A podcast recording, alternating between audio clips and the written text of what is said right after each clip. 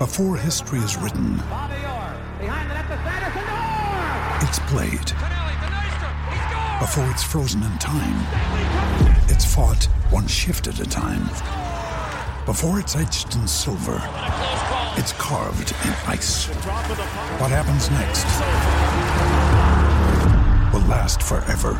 The Stanley Cup Final on ABC and ESPN Plus begins Saturday.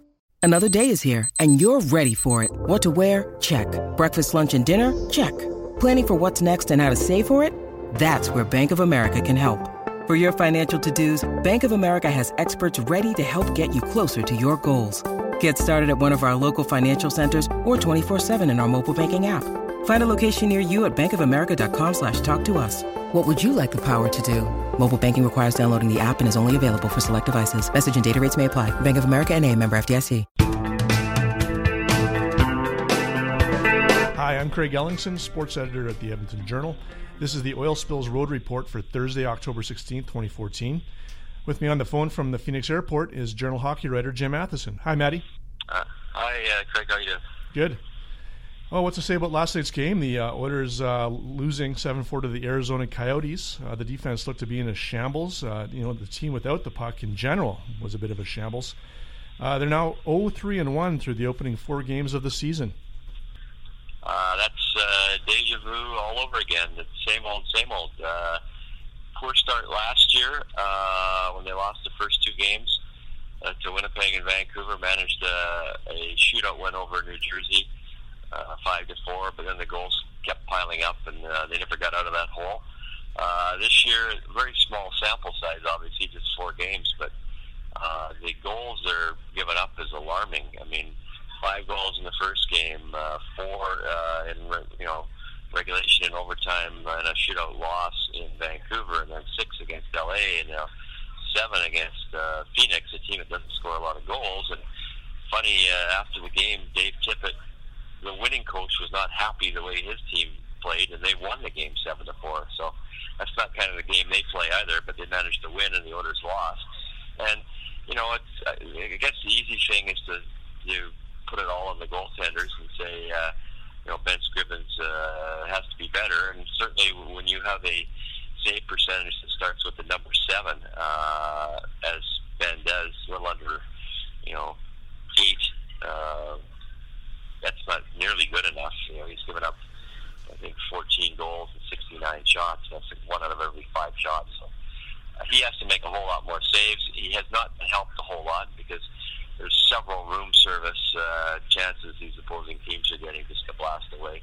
But his puck handling has not been very good either. He's given up two or three goals already this season with uh, bad passes and stuff. So um, defensively, there's you know uh, last year it seemed they were trying to uh, swarm defense and they were chasing the the uh, puck carrier around and their own end of the ice and leaving people open for easy well, t- this time around, it doesn't seem like they're competing hard enough to keep people away from the net, um, and the chances are plentiful every game. I can't remember, you know, two two games where back to back in a road trip for a while where, you know, the Oilers gave up so many easy goals, uh, six in LA and you know, seven last night. Although the last one was an empty netter, so. Uh, it is not good, and it better change in a hurry. And the Oilers are counting on this seven-game homestand to turn things around, but they haven't been very good at home the last year and a bit. So uh, I don't think that's a panacea. They can say, okay, we've got seven games now at home, and we're going to turn this around, and we'll be back on on good footing because uh, some of the teams they're playing, they're playing Montreal at home, Tampa at home, Washington at home. They play the Canucks twice, and they you know, lost three straight, three games to the Canucks already, two in exhibition, one, you know, in league play. So it's not going to be easy. Now, if we're looking for a positive here with the Oilers' play so far, Taylor Hall has been a has been the offensive engine for the team. Uh, you know, with a pair of goals last night and an assist on a Mark Arcobello's goal. Uh, he's been their best. He is the engine most nights offensively, really, uh, which is a little unusual because he's a winger, not a center, uh, or a puck rushing defenseman But he's played. He, he was tremendous last night. I thought he had the two goals. Great pass to Arcobello. You it over uh, Oliver Ekman Larsson, kind of play Gretzky would have made to Kurri, and Arcobello finished it very nicely uh, under the crossbar. So you you never fault Taylor Hall's effort, uh, his willingness to win the games, his willingness to do what it takes to win the games, and uh, he was good last night. And you know, anytime you score four goals in a game, you should win the game. In today's NHL, but you're just giving up too many goals, no matter what he did you know, like I said, two goals and setting up one uh, wasn't nearly good enough because they gave up seven. And Arcobello, uh, I thought he played very well. I thought he played pretty good uh, in uh, LA too, replacing Ryan Nugent Hopkins. Last night I thought he was actually better. Uh, he looks like an NHL player. He looks more like the guy who was really good last year in the first, you know, six weeks of the season uh, before things kind of caught up to him.